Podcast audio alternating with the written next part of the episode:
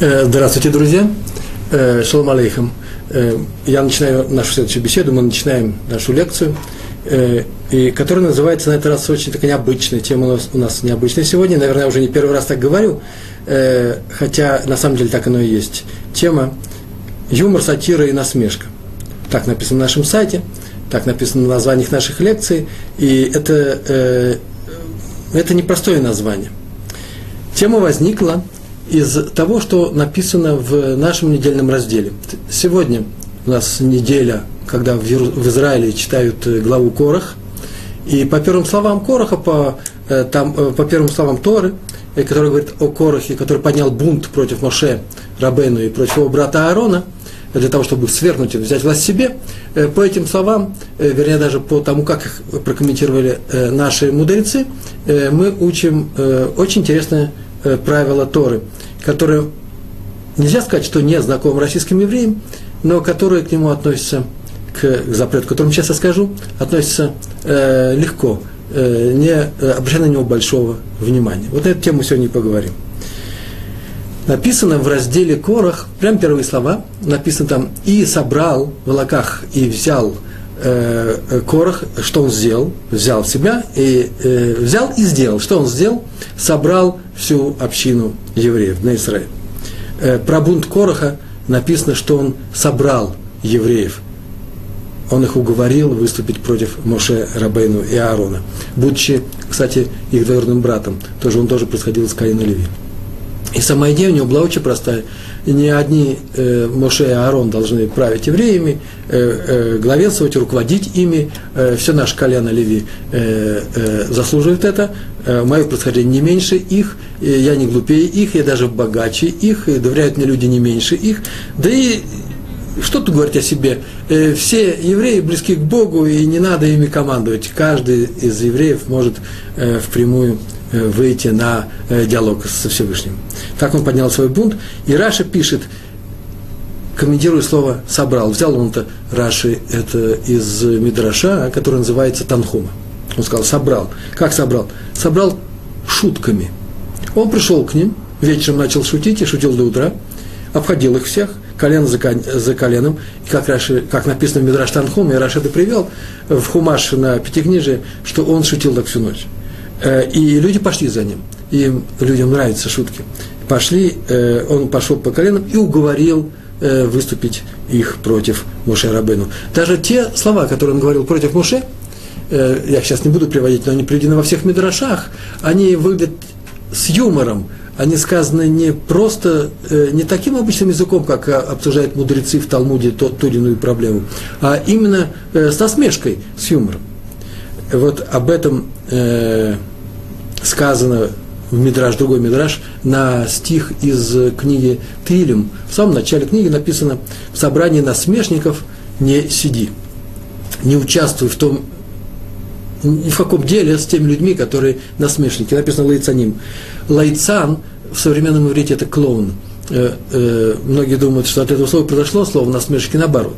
Слово клоун произошло от того слова, которое называется насмешник. Тот, кто смеется, насмехается, подтрунивает. Кстати, между прочим, мы российские евреи, когда я говорю российские, значит, из русскоговорящих, да? Из Украины, Белоруссии, из прочих странах, где мы сейчас не жили. Э, э, здесь, в Иерусалиме, в Москве, в моей любимой Одессе, я москвич, или в Лос-Анджелесе. Мы из России. Российские евреи привыкли к юмору. Они ценят юмор, они понимают шутку.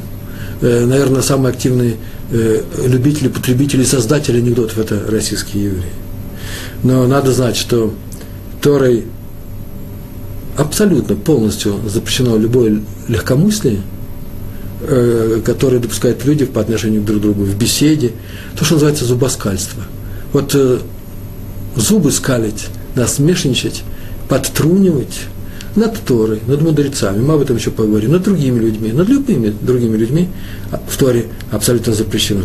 Так э, вот, на эту тему я и хочу привести несколько примеров и порассуждать на тему, какая разница между добрым юмором и э, тем, тем юмором, тем смехом, тем, э, что запрещено в Торе.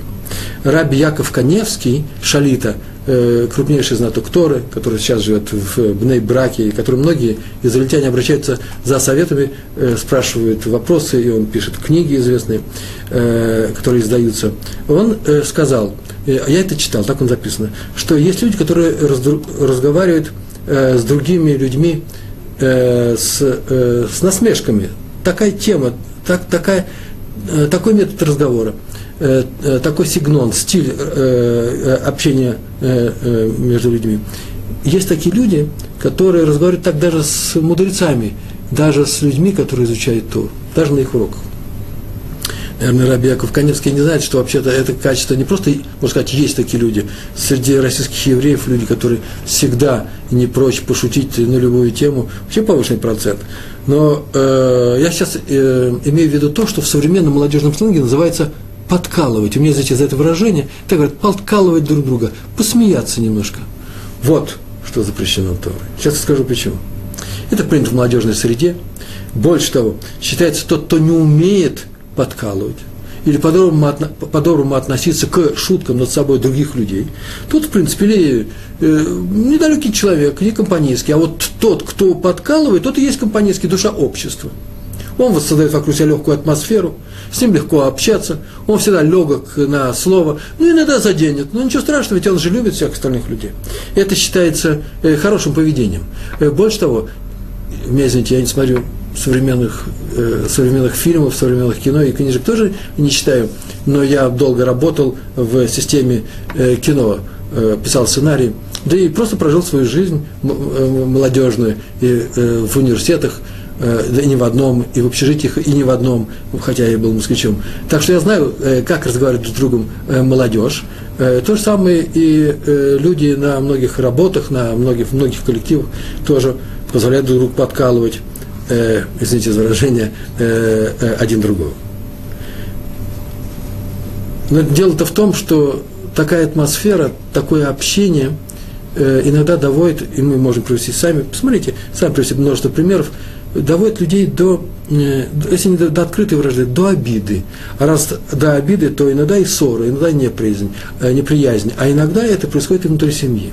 Так поступают некоторые родственники. Сейчас расскажу, покажу вам пример. Например, пример, который я расскажу из своего детства. Помню, учитель рассказал какой-то материал, после чего посмотрел в класс, довольно вытер тряпкой руки, они были все в милу, и сказал, ну как, все понятно? То посмотрел на одного из учеников, говорит, Миронов, ты понял? Миронов говорит, да. На что учитель с доброй улыбкой сказал, ну, сказал, ну раз Миронов понял, то, наверное, уж весь класс тем более понял. Все рассмеялись. Я тоже смеялся. Мы были взрослыми детьми, мне было 11-12 лет. Миронов покраснел при этом. Я увидал, что он обиделся. Ну, раз он обиделся, значит, он просто не понимает э, шутку. Э, туповат наш Миронов. И все на эту тему тоже посмеялись. А ведь дело в том, что э, он сделал две вещи сразу, наш учитель. Он не знал, э, такого запрета Тора, он поступал так, как его научили. У к нему нет претензий. Но он сделал две вещи. Во-первых, он обидел человека, а Тора запрещает обижать человека. И это проходит лейтмотивом через все наши лекции, через всю нашу жизнь, через всю Тору. Правило очень простое. Никогда не делай никому того, что не хочешь, чтобы делали тебе. Он это сделал и обидел человека. Тот человек постарался, Миронов, сделать вид, что он не обиделся – Э, у него это не очень получилось, по крайней мере, мы видали, что он густо покраснел. Но главное, наш учитель сделал еще одну вещь. Он научил других смеяться над, над людьми, над ближними. По крайней мере, мне уж точно научил. Я понял, что когда ты шутишь, все смеются. Когда я шучу, у всех, у меня получается, все смеются. Я хотел об этом говорить, особенно девочки. Есть такой возраст, когда внимание другого пола очень важно. Поэтому лучше, конечно, не отдавать своих детей в такие коллективы, где люди так себя ведут. Так или иначе, для меня это было важно. Я вдруг понял, что, ой, я сейчас остроумный. Вы слышите? Остроумный, умный. Все на меня смотрят, как на умного. Я сейчас сделал то, смеявшись над кем-то, и все со мной вместе посмеялись. Это не тяжело сказать, очень остроумную вещь. Может, даже обиду за счет другого человека. все скажут, ой, какой умный человек. Вот я и выгляжу умным в чужих глазах. Я не являюсь умным, а выгляжу. Почему это я хочу сделать? Почему мне важно выглядеть умным в чужих глазах? Ну, наверное, я сам себя оцениваю как не очень умного, или еще какие-то комплексы у меня есть, какая-то неполноценность, и я хочу компенсировать это тем, что другие смотрят на меня именно лучше, чем я боюсь о себе судить. Это называется, что такие шутки э, э, не что иное, как свидетельство э, э, комплексарности некоторых людей. Выглядеть умные в глазах других нет такой заповеди. Не написано «выгляди умным в чужих глазах». А вот э, не обижай других написано. Когда я обижаю другого для того, чтобы сделать то, что вообще-то не нужно мне по Торе, это называется, я сейчас совершил преступление. Маленькое, может быть, но преступление. Тора это запрещает. Э, об этом сказал Раби Яков Каневский, о котором я сейчас э, говорил в самом начале. Написано в Мишле. Мишле – это притчи, э, в Мишле в 26 главе, посмотрите, где-то в середине, там написано так. «Видел ли ты человека, Раита Таиш, видел ли ты человека мудрого в своих глазах? Вот если ты видел человека, который оценивает собственную мудрость, то знаешь, что у глупца больше надежды, чем у него. Все, весь стих. Человек, который, человек, который думает, что он умный и умнее других, это и есть свидетельство его глупости. У глупца больше надежды, то есть у него больше оправдания. Глупец вообще ни в чем не виноват. Если глупец не смотрит на других сверху вниз, а ты смотришь на других сверху вниз, даже говоря, о, я умный, а вы глупый, это называется из того, что самый глупый. Почему? Потому что это не то, ради чего ты родился. Правило, кто смеется над другими, тот хуже глупца, потому что считает себя умнее других. Я просто взял, процитировал это правило. Раби Яков Каневский продолжает. Он говорит, сказали мудрецы, и это важно для тех, кто, может быть, начал соблюдать Тору, или кто ее собирается соблюдать, но это очень важный момент. Если вошла в сердце насмешка над другими людьми, то есть если ты посмеялся над другими, то, то ровно настолько из сердца вышла Тора. Насмешка над другими и Тора никогда не уживаются друг с другом. Э, многие говорят, и это может быть нормальное возражение, не знаю, сейчас посмотрим, особенно в студенческой среде. А что такое?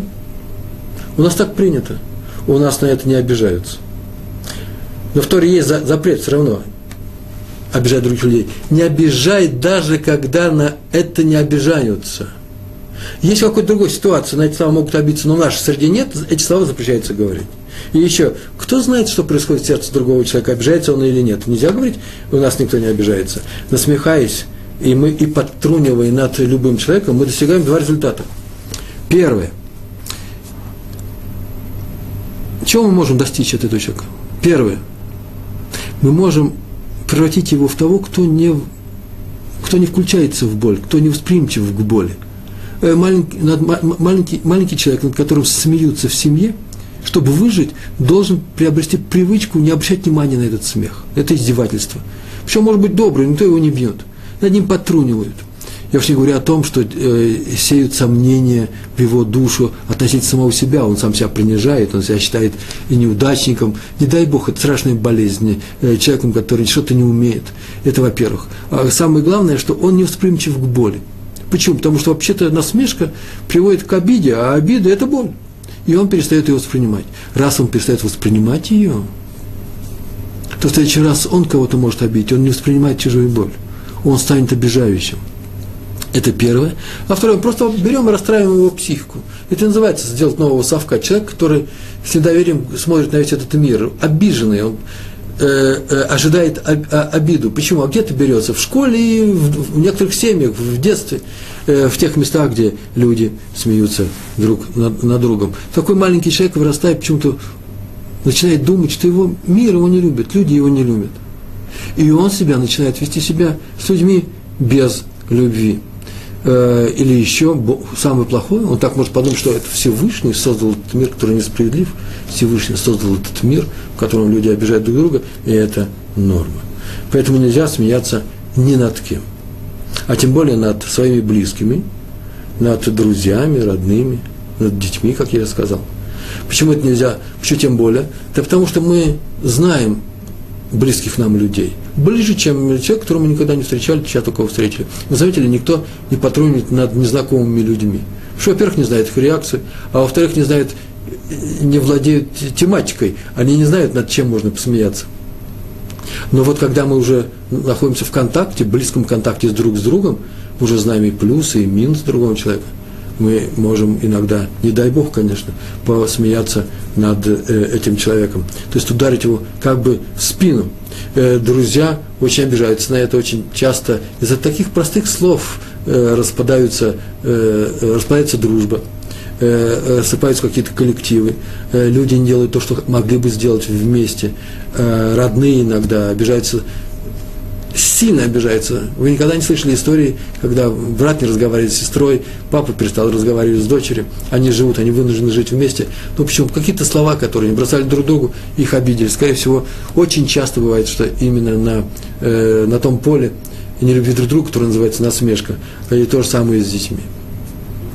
Например, однажды я слышал, как в кругу людей, неважно, где это было, неважно когда, одна женщина в кругу друзей, в каком-то э, коллективе, посмеялся над своим мужем, она просто сказала такую фразу, ой, муж ты мой, э, э, мой Коля, посмотрите, пивная бочка. И все хихихи засмеялись. Смешно оказалось. И он сам посмеялся. Э, и он тоже посмеялся. Но ведь она же прекрасно знает, что ее муж никогда не пил пиво, не пьет пиво, у него возрастное, наверное, нарушен э, э, э, обмен веществ или еще что-то происходит. Может быть, на самом деле он немножко переедает, но это не тема, на которую нужно говорить перед всеми остальными, даже в шутку.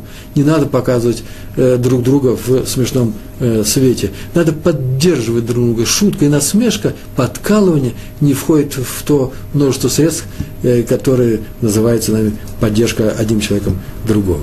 Общее правило, общее, самое большое правило, я сейчас расскажу хидуш, хидуш – это новость, звучит так. Как правило, как всегда, общее правило состоит из двух частей. В данном случае оно звучит так. Над другими я никогда не смеюсь. Это запрет. Никогда. Но смех свой, на смех в свой адрес я никогда не обижаюсь. Повторяю, над другими я не смеюсь, потому что это может их обидеть. Даже, даже если они говорят, ничего, ничего страшного, нормально, обижай нас дальше. Я не верю в это, поэтому это запрещает. Тора запрещает. А над, над, э, э, на смех в свой адрес я не обижаюсь. Почему? Люди не знают, что есть такой запрет. Эти люди, которые посмеялись сейчас надо мной, не ходили на нашу с лекцию, на которой сейчас мы присутствуем. Поэтому к ним нельзя подходить строго. Это следствие самого главного правила, о котором было сказано. Помните однажды? Мы уже однажды говорили. Это тоже о том, что мы называли лейтмотивом э, всей Тор. Никогда не делаем другим, делаем, не делай другим то, что не хочешь, чтобы делали тебе. Но как интересно узнать, а что ты хочешь, что ты не хочешь. Что ты разрешаешь делать другим себе, а что ты не разрешаешь. Это серьезный вопрос, но на него есть очень простой ответ. Вернее, так скажем, простой прием узнать, разрешаешь ты другим это сделать или нет. Прям очень простой. Если вдруг ко мне пришло в голову посмеяться над кем-то, шутку, с любовью, я делаю маленькую паузу, долю секунды, миллионы доли секунды. Успевайте, не торопитесь. Если вы не успели сделать такую паузу и не подумали, значит, вообще запрещается открывать рот. Подумай. Делается простая вещь. Я представляю себе, сказал бы эту фразу тот праведник, который я знаю как праведник. Например, например Авраам Авину, Моше Рабейну, мой раввин. Мне это еще проще. Я говорю, сейчас прямо, прямо говорю о себе, про своего отца. Мой отец ни разу в жизни не обидел ни одного человека. Я сразу представляю, ой, а скажет ли это, сказал, ли, сказал бы ли это мой отец? Если он никогда не сказал, трудно представить, Равина, трудно представить, Авраама Авину, трудно представить, с этой шуткой, я ее тоже не буду говорить. Написано в перке, а вот, что смех и насмешка, смех, насмешка, цхок там написано, я перевожу, что это насмешка, цхок, и легкомыслие – толкают человека на тяжелый грех. Там так написано. Посмотрите, Перкиавод, глава 3. Э, я не буду говорить, на какой тяжелый грех толкает смех и легкомыслие. Посмотрите сами, пожалуйста. Нельзя выходить с урока, получив все в готовом виде, надо хоть что-то самим сделать, подготовиться. Хотя после урока повторить, не знаю, как это делается, но я вам даю задание, если можно. Посмотрите в Перкиавод, в третьей главе, на что толкает легкомыслие и смех. И чем тяжел этот грех? И почему его нужно избегать? А раз его нужно избегать, и вы с этим согласитесь, то сразу будет понятно, ой, При помощи чего я пришел к этому греху? Через легкомыслие, э, легкое поведение. Я не подумал как следует. Я посмеялся. Рамхаль поясняет, Рамхаль, известный э, э, э, ученый, мудрец Торы, так пишет. Дело в том, что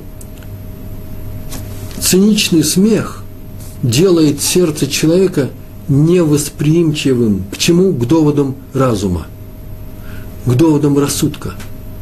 Там, где ты смеешься, там твое сердце в это время не видит себя со стороны, не осуждает себя, не обсуждает себя, не оценивает себя.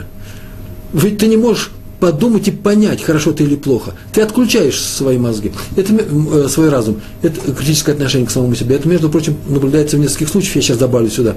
Э, Рамбам так написал, чем э, нехороший гнев. Гнев, когда человек гневается, он перестает что-нибудь понимать. Пока гнев в него не пройдет, то тогда он начинает понимать, после чего он или попросит прощения, или извинится, или еще что-то сделает. Я надеюсь. Так вот, есть еще одна вещь, оказывается, которая отключает разум в какой-то степени. Так написал Рамхаль. Это не что иное, как легкомысленное отношение. Я позволил себе сейчас легко разговаривать с людьми, посмеяться над, над их качествами.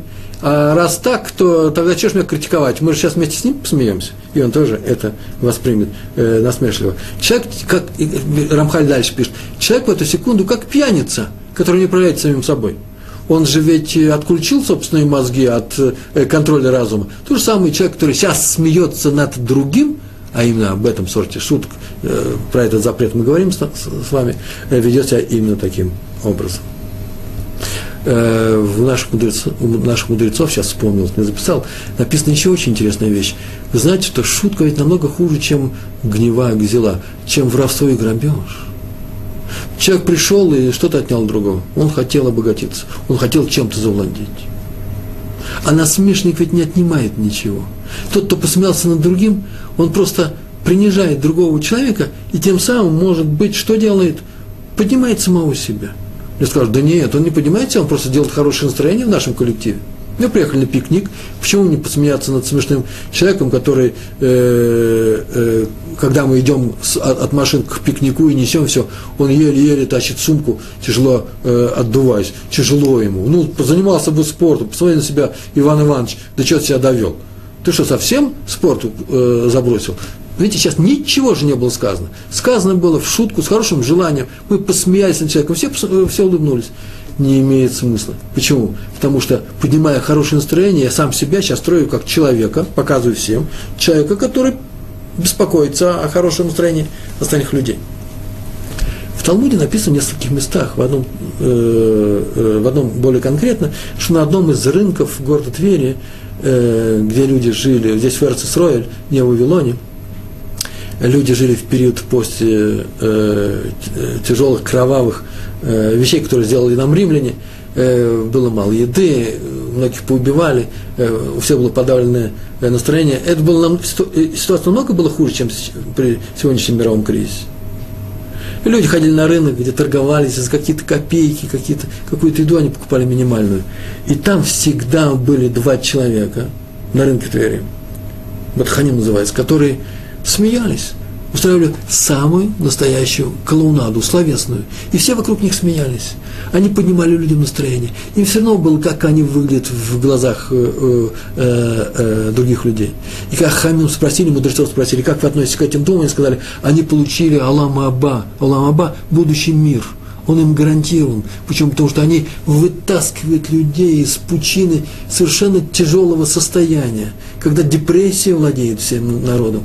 Они помогают выжить, и все смеются. Сейчас мы об этом, может быть, поговорим, может быть, отсюда происходит природа нашего русскоязычных евреев, на, э, нашего понимания шутки, юмора, нашего стремления шутить, нашего умения смеяться. Смеяться, повторяю, это самое главное, но не над людьми, или не над людьми. В крайнем случае можно смеяться над собой, тоже, может, я скажу об этом, но не над другими людьми. История, история с Раби Акивой Эгером. Э, я уже не первый раз привожу эти истории. Он был очень серьезным человеком. Нигде ничего смешного не написал. Да никто, я не видел ни разу, никто нигде смешного что-нибудь написал. Ой, не забыть бы вам рассказать о том, что я смешное нашел вчера в Талмуде. Прямо сейчас. Мне, этим можно напомнить, ладно? После этого, вот после этой, этой истории. Раби Акива Энгер, э, он приехал со своим сыном э, к одному из, я не знаю, известного ли в, в мире мудрецов Равина, но, по крайней мере, человек, который был серьезно настолько, что он хотел, захотел взять его сына, его дочь женой своему сыну, сделать им шедух. И они приехали к нему в другой город, и устраивали этот шедух, накрыли стол, обсуждали слова Торы – и говорить слова Торы, почему? Потому что там, где не говорят за столом слова Торы, этот стол похож, как мы говорили сегодня, так написано в наших, в наших комментариях, на э, собрание лейцаним, собрание клоунов, если они не говорят слова Торы. Вы заметили, есть плюс, минус и нейтральное состояние. Нейтральное состояние ничего не говорили, не говорили плохого, значит, как, как будто говорили плохое. Клоуны. Так вот, они говорили серьезные вещи, а в конце уже Раби Акива Энгер спросил его, ну, после того, как его сын сказал Деврейтейра слова Торы, он сказал, ну ты доволен, уже вставали со стола, ты доволен моим сыном? А видишь, шел разговор. Тот ему ответил, я им очень доволен. Даже сильнее, чем его отцом. Рави Акива Энгер замолчал, сделал паузу, вполне естественно спросил, почему? Чем я, мол, тебе не угодил? Тот посмотрел на него говорит, шутка. Стам, как в Израиле говорят, а, стам, просто сказал, не обращай внимания. Тут же Раби Акева Энгер встал, вышел из комнаты и больше в этот дом не возвращался. И объяснил, когда ему спросили, в чем дело, он сказал, что с клоуном родства не хочу иметь. Это клоун. Что такое шутка? Я так шутить. Что тут произошло? Тут произошло то, что один человек сказал другому пустые слова, ничего не значащие – вообще ничего не значащие. И они были поданы в виде шутки. Мол, твой сын-то хорош, а вот хорош ли ты? И все смеялись. О, какую вещь сказал. Хорош ли ты? Нужно еще проверить. Э, мало чем отличается от того, что сказал мне, знаете, учитель из, э, из моей памяти с прошлых лет про Миронова, да, уже если Миронов понял, то и все поняли. И это он посмеялся мудрецом Торы. Правило очень простое. Мы сегодня говорим одни правила, да? Никогда, старайся никогда не говорить ничего пустого. Каждое слово должно быть по делу. Строгое правило, серьезное правило. Вообще-то во время урока, когда мы его изучаем, я привожу много примеров, вся, кто-нибудь скажет, ну сейчас же тяжело так жить, Реброван. Как-то можно контролировать каждое свое слово, вообще ни одного слова, вообще кто нужно молчать? Нет, нет. Определение такое, что такое пустая, пустая речь? Любая речь, разговор, это всегда или передача информации, или передача эмоций. Эмоции не несут информацию. Эмоции не, это информация о моем эмоциональном состоянии. Это то, что нужно по отношению к другим людям. Например, по отношению к э, мужу, к жене, по отношению жены к мужу. Э, например, просто сказать «миленький мой» э, своему сыну. Ой, какой замечательный ребенок, похвалить его на ровном месте. Просто сказать вот «цадик», «цадик», «цадик» – это праведник ребенку.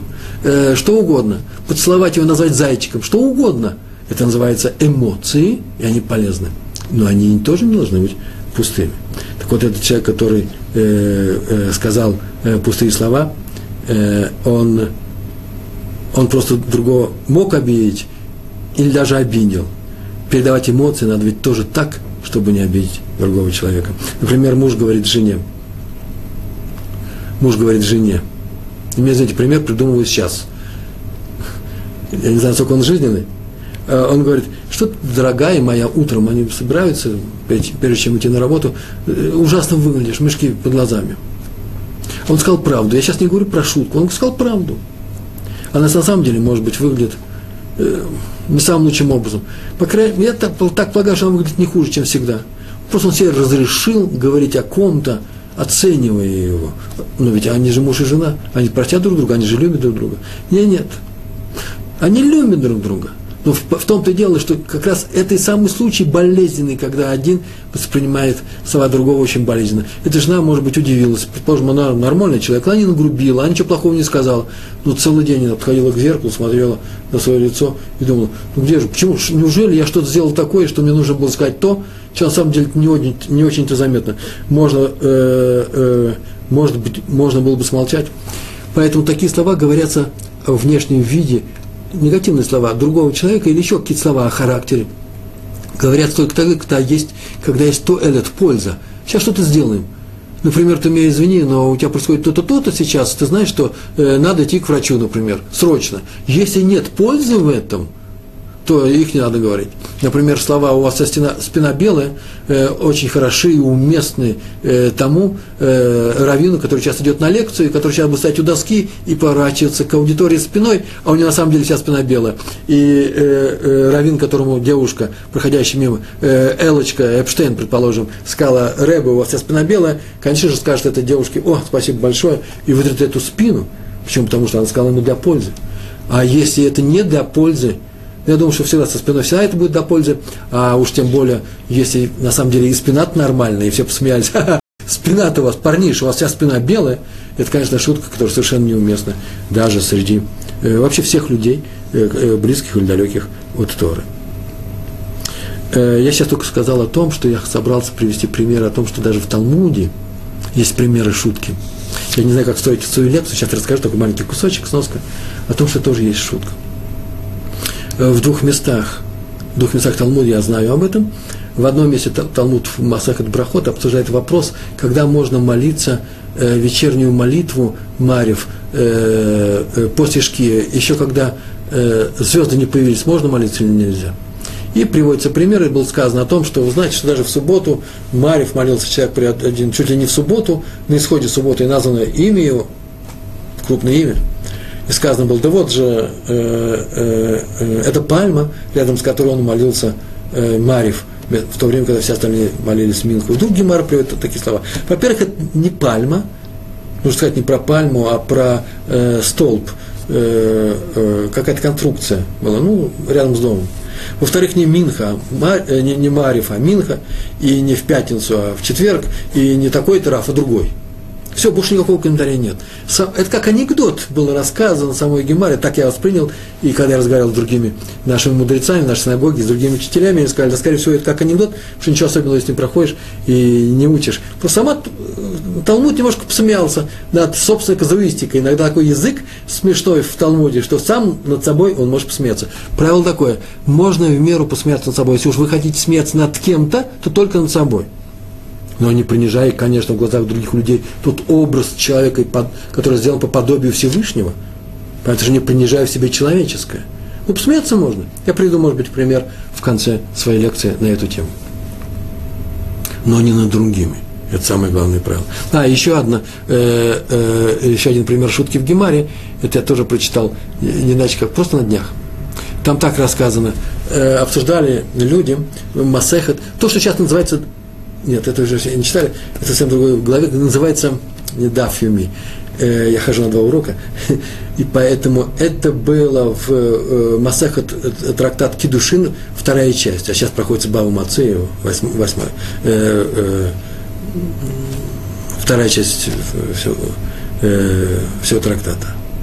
Там было так сказано, обсуждается, обсуждался вопрос о том, кому принадлежит э, Аллаха, закон, по такому-то мнению или по такому-то? А, пожалуйста, некоторый вопрос. Почему было сказано, что Раби Йоханан по нему идет Аллаха? А откуда это взяли? Оказывается, был такой случай. Рав, а, Раби Аси в тот день не был в Бет Мидраш, в доме учения. И он спросил Раби Зейра, он встретил его и спросил, Раби Зейра, ты был в Бейс Мидраш, э, в синагоге, в доме учения, скажи, как, какую приняли, какое представление приняли вчера мудрецы? А он говорит, я тоже не был вчера в, э, в доме учения. Но я задал этот же вопрос у э, Раби Авина, Авин, и он мне сказал, что Галаха как Раби Йоханан. И Рашлакиш, мнение которого было отвергнуто, там кричал очень много, приводил свои доказательства, но Хахами постановили, как Раби Йоханан. Все, заканчивается э, весь этот отдел Гемара, и Гемара приходит, Талмуд приходит к обсуждению других вопросов. Но в этом месте просто еще одна маленькая пауза, она останавливается спрашивает, а кто такой этот Раби Авин? На что Раби Зера сказал, о, это очень уважаемый человек. Он прям тут же с урока пришел, пока было горячо и свежо, тут же и рассказал мне это там приведена очень интересный пидгам, пидгам, э, поговорка, так сказано. Он как тот, который достает рыбу из моря, прям тут же жарит, уже сковородкой жареная. Он еще ничего не забыл. Поэтому ошибок быть не может. Потом еще маленькая пауза в Гемаре. Я просто вижу как сценарист, некоторая пауза. Почему? Потому что сейчас пойдет новая тема. И вдруг говорит один из учителей, если бы было сказано Раби Авиан, сын такого-то, я ему доверяю.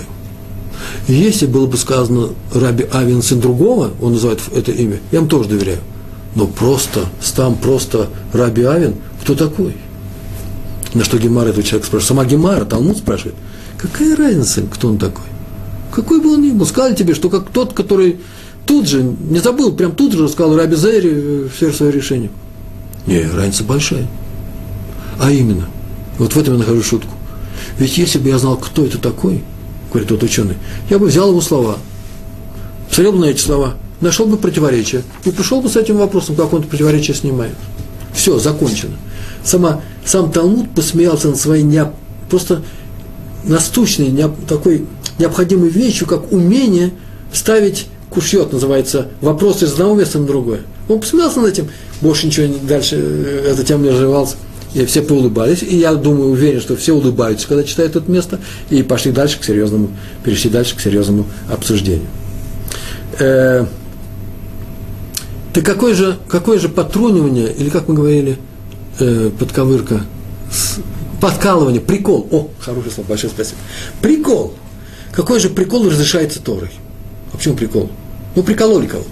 Ну, между прочим, само слово говорит о том, что кому-то сделали больно. Нельзя делать больно. Даже если у него толстая носорожья шкура, толстая кожа. Почему нельзя делать?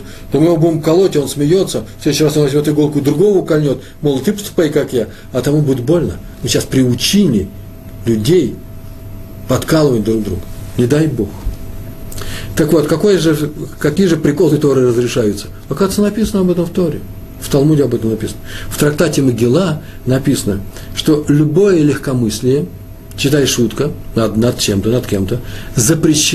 любое легкомыслие запрещено, кроме как в адрес Аводазара. Аводазара – это, поклонение идолам. Все, что связано с отрицанием Всевышнего, над этим смеяться можно. Очень серьезные правила, очень тяжелые правила. Э, если бы меня спросили, разрешается ли смеяться над идолопоклонниками, э, первый же вопрос я тут же задам, а где? Если в их среде, ну, мы придем и обидим их, они станут еще хуже поступать с евреями. Не дай Бог, еще какую-нибудь плохую вещь сделаем. Если не в их среде, то какая цель? Все должно же быть наполнено смыслом. А отводить других евреев от э, Аводазара, от идолопоклонства, отводить очень хорошо.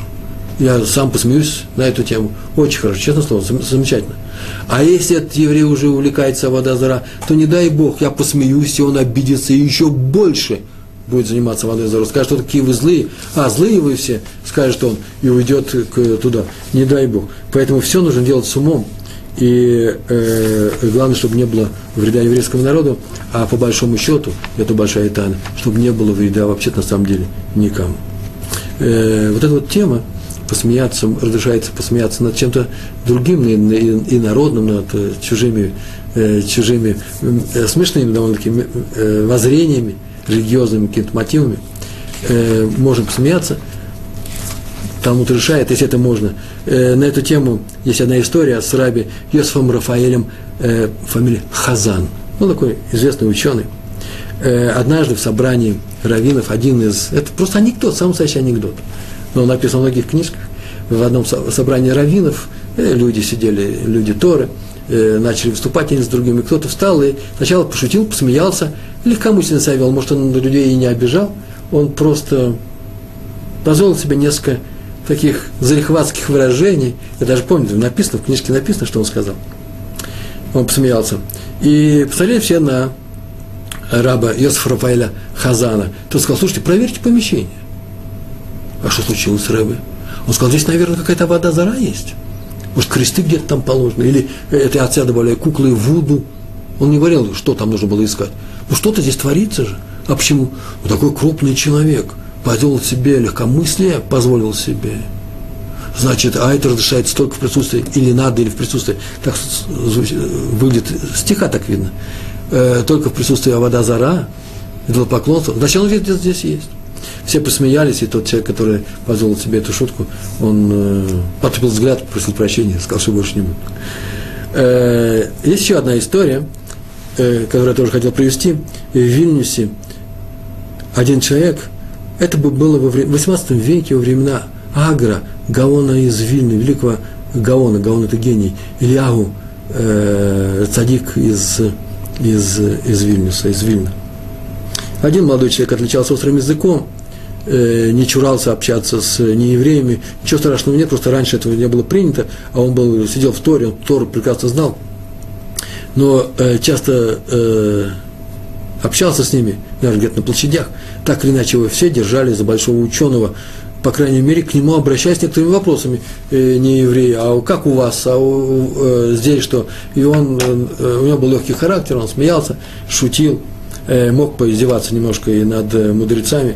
Так или иначе, он однажды пришел в синагогу, и э, Агра, Агаон, э, строго на него посмотрел. Он даже какую-то фразу сказал, тоже вслух, он ее строго посмотрел, но ничего не говорил.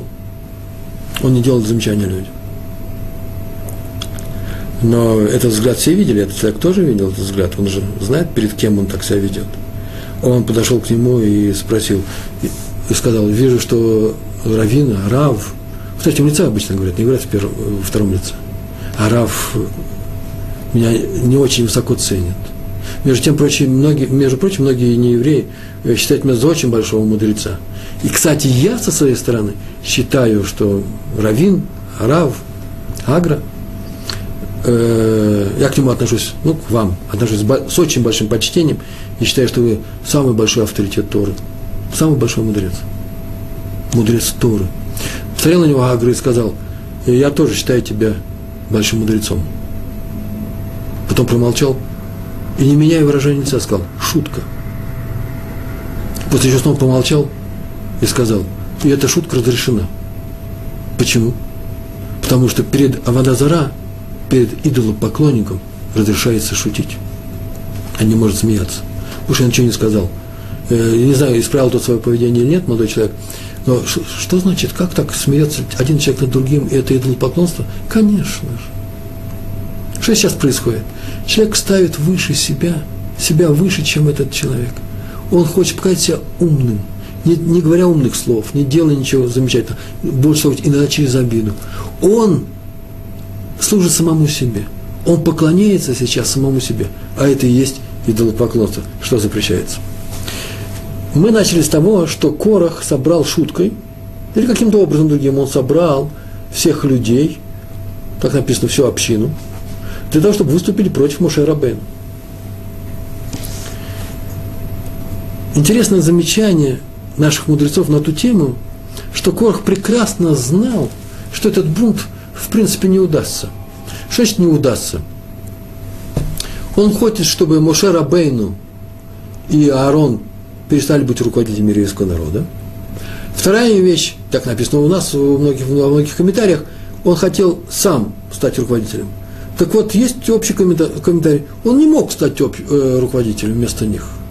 И он и не собирался стать. Он хотел их свергнуть, но не собирался стать. Что это, откуда это взялось? Есть такое общее правило. Сначала расскажу историю, а потом я расскажу само это правило.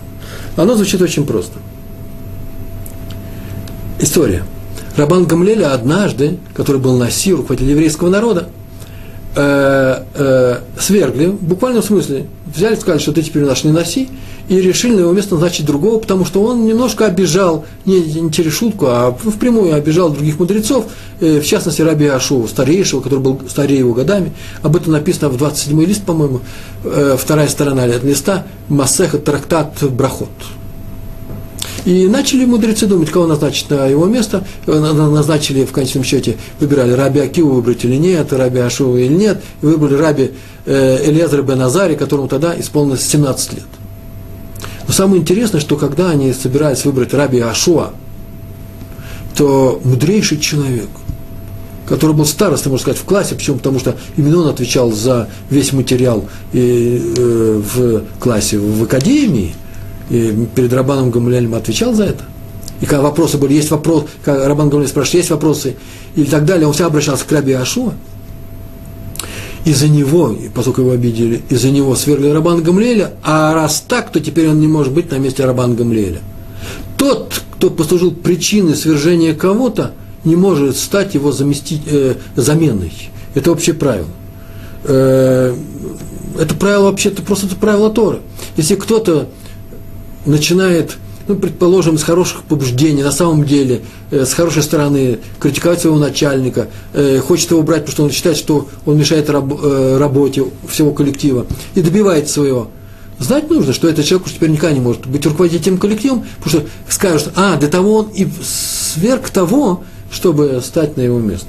Поэтому Корох прекрасно знал, что никогда не пойдет народ за ним, никогда не поставит, потому что есть такое еврейское правило. А, ты поднялся против Моше Рабейну, ты его, не дай бог, сверг, но ты уже не можешь быть руководителем. Поэтому он все свел к шутке, но цель у него все-таки была. Именно шуткой он ушел от ответственности, но цель у него все-таки была. Какая цель? В будущем, так написано в наших комментариях, э, получить все э, свое э, руководство еврейским народом, передать своим, своим потомкам. А потомки у него были очень сильные, крупные, и они остались. После того, как наказали Короха, его потомки, кто сделал Шува, а кто даже и не был замешан в этом грехе восстания, э, э, они остались э, уважаемыми людьми. Напи... Агра, о котором сегодня говорили, э, Гаон из Вильна сказал, что написано в Мишле, там так написано, э, в третьей главе. Он, то есть Всевышний, посмеется над насмешниками – очень интересное выражение. Посмеется над насмешниками.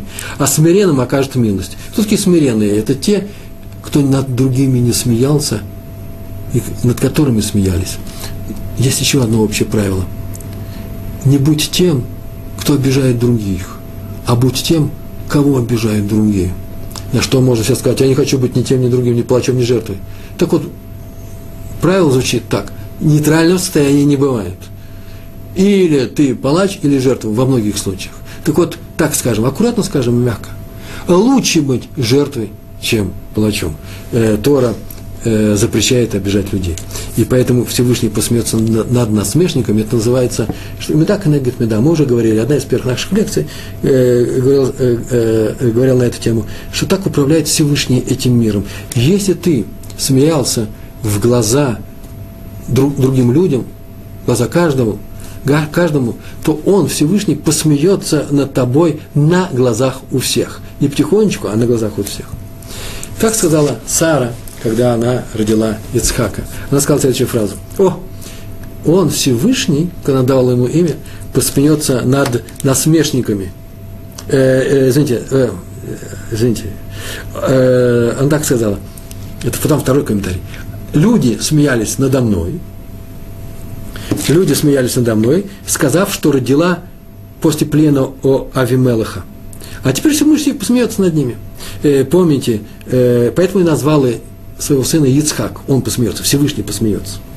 Помните, после рождения Ицхака, э, которое произошло после того, как Сара была у Авимелаха в плену, э, люди начали говорить нехорошие слова, понятно, чей это ребенок, то э, Авраам, Авину, наш пратец Авраам, он устроил большой пир, на котором показал ребенка. Все увидали, что он один к одному лицо Авраама. Э, сейчас в наше время так и не происходит, потому что детские лица отличаются от взрослых, а в то время это было немножко по-другому. И все увидали, что это э, э, Авраам, э, потомок Авраама, и насмешники покраснели, густо покраснели, я бы так сказал, потому что над ними посмеялись. Всевышний посмеется над ними. Обратите внимание, Всевышний посмеется. Всевышний умеет смеяться. Что такое Всевышний, Всевышний посмеется? А сейчас мы знаем, что это означает. Мидраш было сказано, что они смеялись надо мной, Всевышний посмеется над ними. В Торе написано немножко по-другому. Сара так сказала, кто услышит, что я родила, будет смеяться, радоваться со мной. Ведь это смех, радость. Есть, оказывается, два вида смеха. Смех циников, понятно, от кого она родила. Это запрещенный смех, это есть надсмешка, который запрещается, лайцанут, клоунада, клоунство, и есть смех радости. Вот смех радости разрешен. Главное, чтобы не сделать его, этот, из этого смеха обид для других людей, то перестает быть смехом радости. Есть еще, впрочем, смех недоверия. Когда человек смеется и говорит, ну не может быть, такого, такого же не может быть.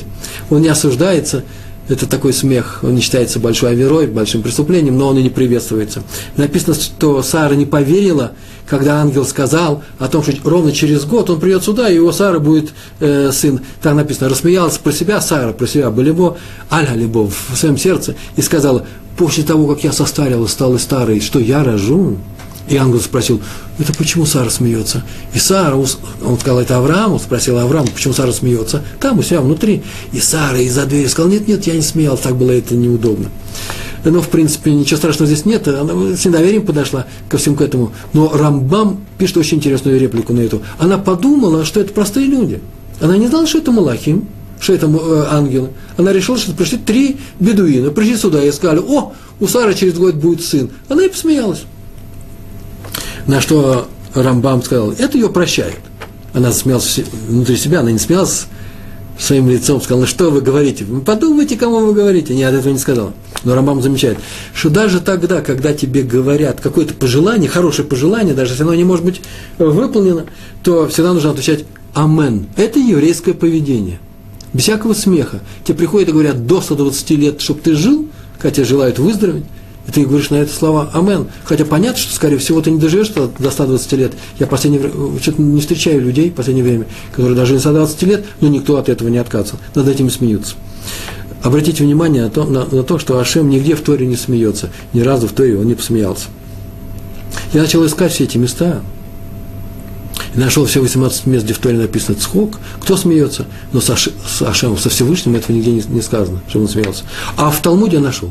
Бау Маце, 59 лист. Посмотрите, там написана очень интересная история. Вообще история, которую нужно знать.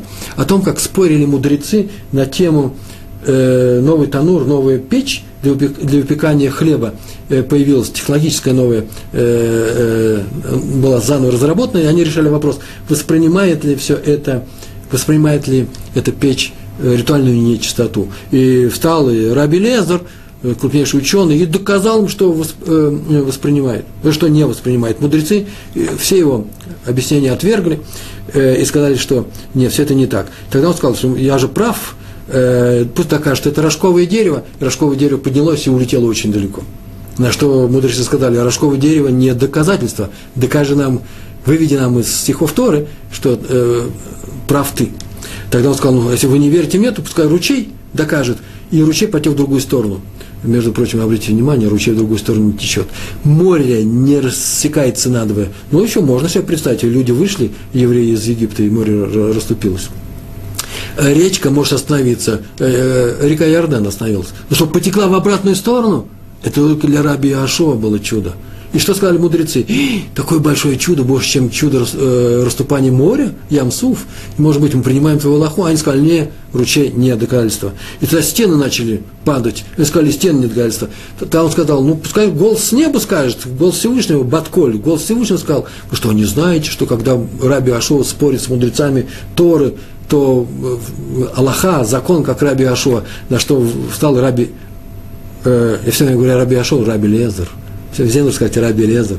Раби Ашуа встал и сказал, и не на небе Тора. Прям стих такой есть в Торе. Тора, она не на небе, она с тобой. Мы здесь решаем. И поэтому Аллаха, так как мы, Аллаха, закон, так как мы приняли, а не так, как доказывают дерево, ручей, стены, голос неба.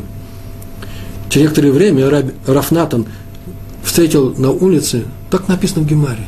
Ильяу Анови, пророк Ильяу, и спросил, ну и как Всевышний отнесся к этому? Что мы постановили? А он сказал, Всевышний услышал об этом, засмеялся и сказал, победили меня мои дети, мои сыновья. Он рассмеялся. Это смех согласия. Видите, смех эмоция, смех согласия приветствуется. Смех радость приветствуется. Смех недоверия – ничего страшного. И только одно – цинизм, смех, насмешка полностью Торы запрещены. Мы с вами из России. Для того, чтобы выжить в России, нам нужно было быть оптимистами. Тяжелая жизнь. Вы не заметили, что чувство юмора у российских евреев, русскоговорящих евреев повышенное. Его больше, чем, чем вообще-то требуется э, по ситуациям. Э, мы все с вами э, ценим юмор, э, собираем и любим анекдоты многие из нас. Из нас. Э, э, по-моему, вообще-то э, Носители анекдотов как таковых в России – это русскоязычные евреи. Одесса – это же еврейский добрый юмор. И там же полно именно шуток и над людьми, над, ну, над, над всеми, над своей ситуацией. Чтобы выжить российскому еврейству, нужно было научиться не впадать в депрессию, выживать, находить какие-то источники, добавочные источники для оптимизма, не предаваться унынию. Отсюда наша любовь ко всему что связано с доброй шуткой, с юмором.